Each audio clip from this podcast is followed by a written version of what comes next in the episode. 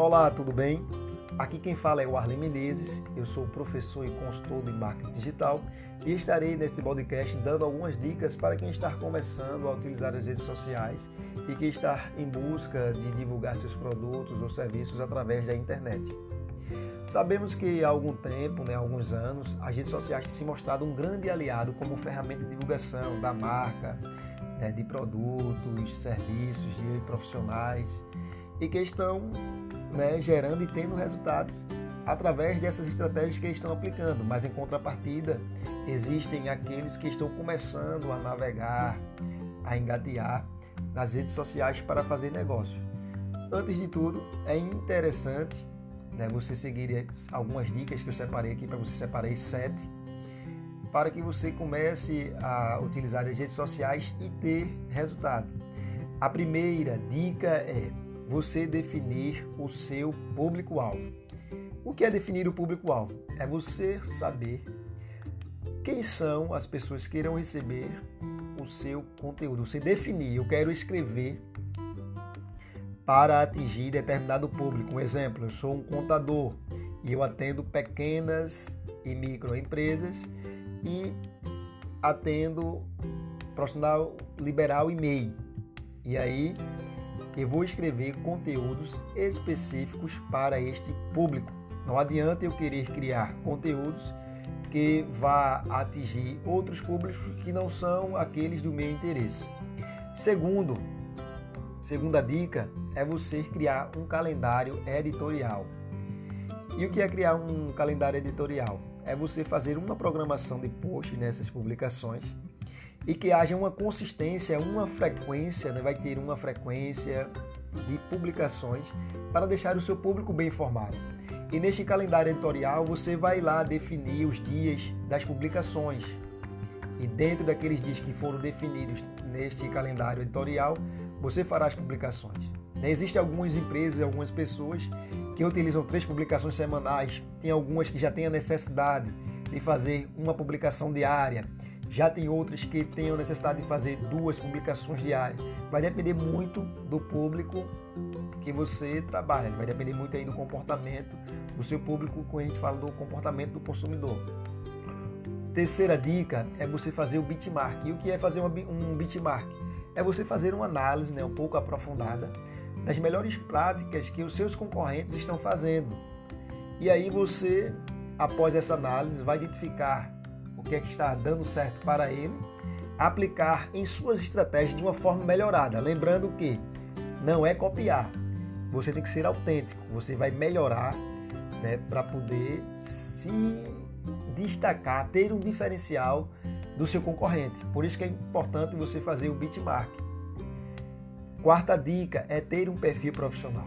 Muitos que estão começando permanecem a utilizar o perfil pessoal que tem menos recursos que o, o, os perfis de os perfis profissionais. Então, a partir do momento que eu utilizo um perfil profissional, essas plataformas me dão alguns recursos, algumas informações a mais que eu não consigo no perfil pessoal. Então é interessante aí você fazer essa troca, né? ou até mesmo fazer adicionar. Né? Você tem lá a sua conta pessoal e aí você cria um perfil profissional específico para a sua empresa, específico ali para divulgar o seu, seu produto ou serviço. Quinta dica é utilizar imagens de alta qualidade. Quando não utilizamos as imagens de alta qualidade, né, o que, é que acontece? Isso aí acaba comprometendo a imagem da nossa marca, né, passando aí uma imagem de amadorismo. Então é importante que você né? Tem alguns bancos de imagens que são gratuitos e outros que são pagos. E aí você baixa essas imagens, né? E aí faz as edições simples. Tem alguns aplicativos que bem fácil, né? Como o Canva. Depois eu estarei aí fazendo um post dando algumas explicações como vocês devem utilizar né, essas imagens, fazer post.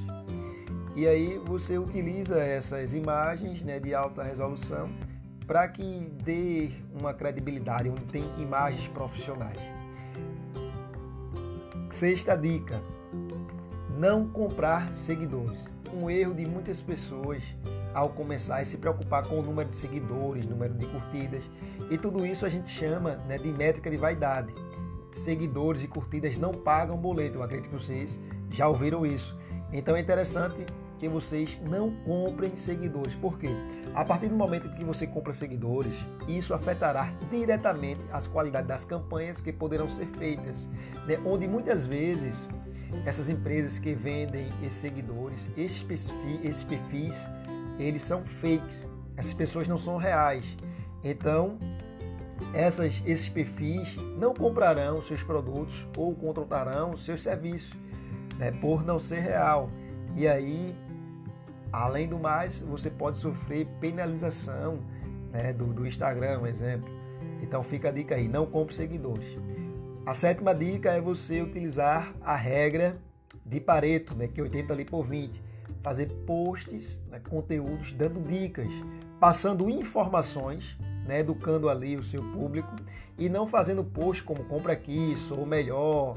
Então, esse tipo de, de publicações a gente chama de publicidade. E isso não é interessante que você utilize nas redes sociais. É interessante você utilizar essa regra de Pareto, que é 80 por 20, onde você vai utilizar, vai concentrar, na verdade, 80% das suas publicações em posts informativos e 20% de ações para compra, né? Onde você ali vai criar uma campanha, você vai fazer um impulsionamento para que a pessoa possa é, acessar o seu site, se você tem uma loja virtual, ele acessar o seu perfil, enfim, dependendo ali da estratégia que você deseja alcançar. Então, estas são as dicas de hoje. Espero aí ter ajudado vocês. Em caso de dúvidas e mais informações, entre em contato comigo. Estarei dando informações e ajudando vocês. Um forte abraço e até o próximo podcast.